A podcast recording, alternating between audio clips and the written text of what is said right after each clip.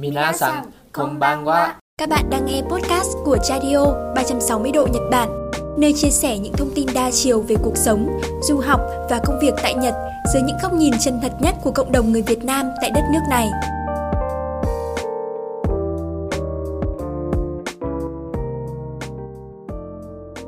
Đây là chuyên mục Đừng khóc sữa Nhật Bản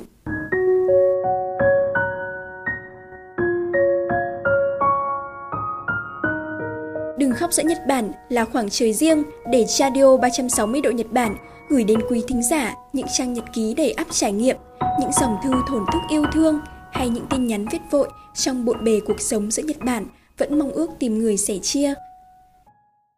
Chào các bạn, lại là Radio Podcast đây.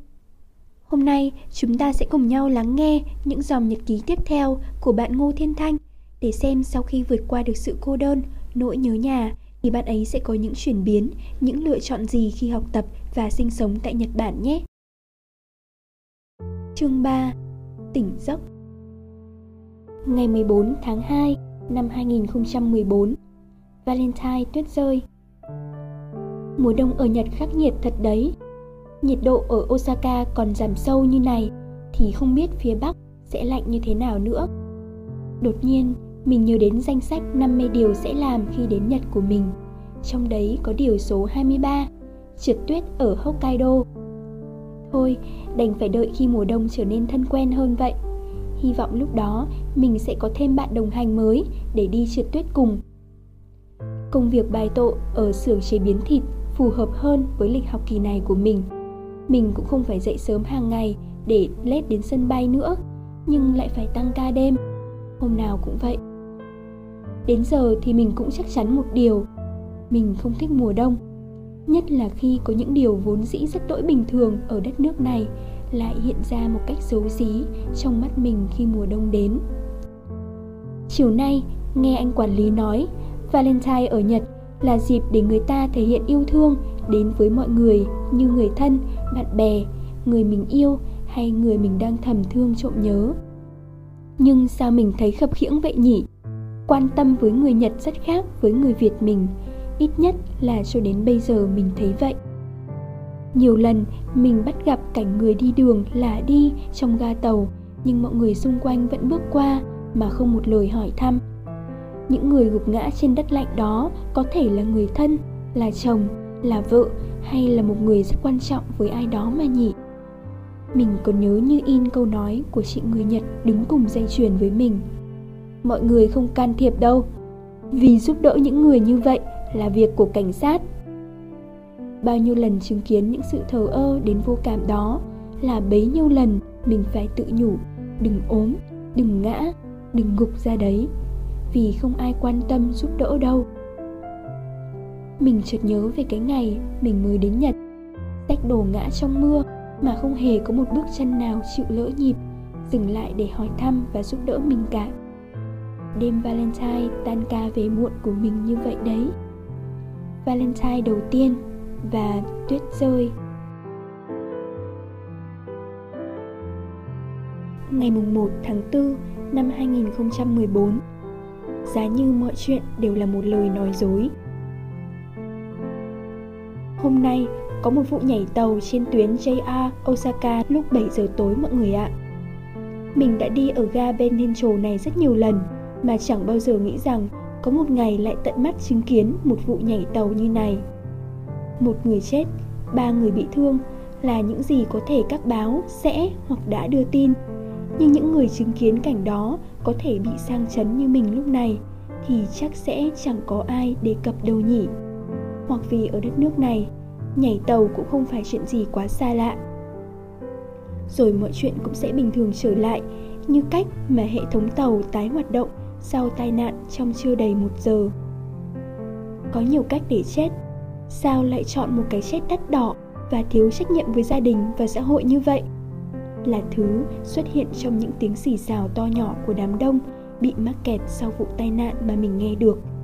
Như vậy đấy, ở đất nước này, chết không phải là hết.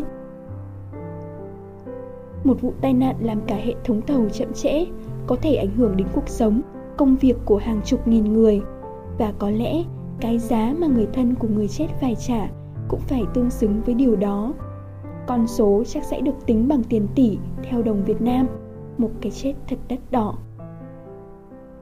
Cậu ấy phải stress đến mức nào mới làm điều dại dột như vậy? Là điều mà mình nghĩ đến sau khi chứng kiến cảnh vừa rồi, nhưng lại chẳng thể nói ra vì đó là sự đồng cảm ngu ngốc. Giá như hôm nay không phải một ngày trong kỳ nghỉ xuân, mình không đi làm và tăng ca đến tối muộn. Giá như mọi chuyện đều là một lời nói dối trong ngày cả tháng tư thật buồn. Ngày 27 tháng 4, câu chuyện sống ở phòng của người đã khuất. Hôm qua, Nghi, đứa em cùng phòng của mình đã quay về Việt Nam và từ bỏ giấc mơ Nhật sau hơn 6 tháng ở đây. Mình đã suy nghĩ rất nhiều. Nhớ nhà, không thở được với các quy tắc khắt khe, học tiếng Nhật không vào nổi là những lý do con bé giải thích cho sự lựa chọn của mình. Tuy không thể phán xét đúng sai nhưng mình tin lỗi lầm phần nhiều thuộc về gia đình có điều kiện. Họ có điều kiện để cho con bé hoặc chính bản thân họ sửa sai. Nhưng những kẻ như mình thì buộc phải lựa chọn đúng từ bước đi đầu tiên nếu có lỡ sai thì có thể phải cố gắng đến kiệt sức để bước lại trên chính cái sai ấy và rồi dù muốn hay không thì mình lại cô độc một mình Lúc trước, hai chị em đã dự định sẽ gia hạn hợp đồng thuê nhà cùng nhau. Nhưng hiện tại, mình đang đứng trước hai sự lựa chọn mà mình không muốn. Một là nhờ bên bất động sản ghép đôi với người mới. Hai là chọn ở căn phòng của người đã khuất. Dĩ nhiên là vì mình nghèo nên không thể một mình chi trả chi phí cho căn hộ như cũ được.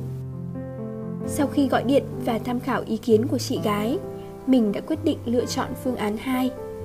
Cả hai chị em đều cho rằng với một đứa xuất thân nông thôn không có gì ngoài sức khỏe như mình thì ma nó cũng chẳng dám trêu. Với lại có gặp thì có khi còn bất đồng ngôn ngữ, không hiểu tiếng của nhau thì có gì mà sợ. Và thế là mình chuyển nhà. Từ khi mình kể cho mấy đứa cùng lớp nghe về việc mình sắp chuyển đến căn nhà của người đã khuất, thì mình cũng đã kịp nghe đủ thứ chuyện rùng rợn mà nguồn thì không biết chính xác ở đâu. Đúng là ở Nhật có nhiều góc khuất, trong đó có vấn nạn về những cái chết cô đơn. Người già chết trong bệnh tật vì bị con cái bỏ rơi cũng có. Người trẻ chết vì không thể chịu đựng được những áp lực của công việc cũng có. Nhưng thật lòng, mình đã thấy may mắn từ những cái chết ấy nếu không có nó thì những du học sinh nghèo như mình chẳng bao giờ dám mơ tưởng đến việc được sống một mình trong một căn hộ rộng rãi như này ở Nhật. 2 giờ sáng tại căn hộ mới, mình bị mất ngủ. Chắc chắn không phải sợ ma mà là do lạ nhà.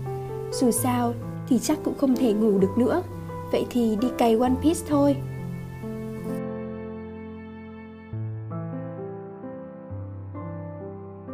Tháng 6 và áp lực của lựa chọn. Dự định của em là gì sau khi hoàn thành xong chương trình học của trường? Là câu hỏi của thầy giáo phụ trách dành cho mình sau chưa đầy một năm đến Nhật vừa mới nộp học phí giai đoạn cuối của khóa học tiếng xong. Giờ lại phải suy nghĩ về kế hoạch sau 9 tháng tiếp theo. Hay cũng không thể mặc kệ đến đâu thì đến được vì đây là Nhật Bản, áp lực thật đấy. Mình đã tâm sự với cả nhà. Bố mẹ mình thì vẫn nghĩ làm thêm bên này lương cao, cũng không vất vả nữa sau khi mình có N3. Mình cũng không thể nghĩ rằng mình phải vay thêm 10 man của bạn cùng lớp thì mới đủ tiền nộp học phí mới. Vì thế mà bố mẹ có khuyên mình nên học tiếp theo kế hoạch đã đề ra khi ở Việt Nam. Chị mình thì chắc chắn hiểu được rằng việc mình làm thêm bên này cũng chẳng dễ dàng gì và cũng biết chuyện mình vay tiền để nộp học phí, nhưng chị cũng khuyên nên học tiếp. Chị bảo, không học thêm thì sau này cạnh tranh, xin việc, chuyển visa đâu dễ, thiếu chị gửi thêm cho. Tiền thì ở đâu mà chẳng khó kiếm, nên mình cũng chẳng thể nhẹ lòng quyết định dựa trên sự đảm bảo bằng mồ hôi và nước mắt của chị được. Tốt nghiệp trường tiếng, mình có thể đi xin chiêu luôn. Như vậy có thể bớt được gánh nặng cho gia đình và bản thân mình. Nhưng lời chị mình nói không sai. Du học sinh ở Nhật giờ ngày một nhiều hơn nên nếu chỉ có tiếng mà thiếu kiến thức chuyên ngành quả là khó để xin được việc tốt và lâu dài. Hai tuần nay, mình đã kiếm thử một vài trường tốt nhưng học phí lại cao quá. Dù có làm thêm tăng ca trong hè và mấy kỳ nghỉ lễ dài thì vẫn còn thiếu dù chi phí sinh hoạt của mình đã cố gắng dự tính hết sức chi ly rồi. Sau khi kết thúc kỳ thi học kỳ, thầy lại hỏi nên mình đành trả lời rằng em sẽ đăng ký học lên. Vậy là lại một đêm trằn trọc không ngon giấc. Cuối cùng, mình buộc phải thừa nhận rằng quá khó để theo đuổi giấc mơ này tại Nhật. Mình biết mình phải tỉnh giấc, nhưng không phải chỉ cần mở mắt ra, vươn vai một cái là ngày mai đã tới. Mình cần nhiều dũng khí hơn để đôi mắt mình đừng nhắm lại bởi những lo sợ còn đang đong đầy. Chúng mình vừa lắng nghe chương 3 cuốn nhật ký của bạn Thiên Thanh, cùng được lắng nghe về những vất vả, những khó khăn của cô bé du học sinh năm đó phải đối mặt. Những bước đi chập chững trong hành trình trải nghiệm ở một đất nước hoàn toàn mới lạ. Những thử thách nào đang chờ đợi và Thiên Thanh sẽ vượt qua những điều ấy ra sao? Các bạn hãy cùng lắng nghe trong số tiếp theo của radio Podcast nhé! Cảm ơn các bạn đã lắng nghe câu chuyện ngày hôm nay. Bạn có thể chia sẻ câu chuyện của mình tới radio qua các kênh như website radio.net hoặc email info.radio.net. Hy vọng thời gian tới, Radio sẽ nhận được thêm những chia sẻ của các bạn du học sinh Nhật Bản nói riêng và những góp ý từ các thính giả nói chung. Hẹn gặp lại các bạn ở số tiếp theo nhé!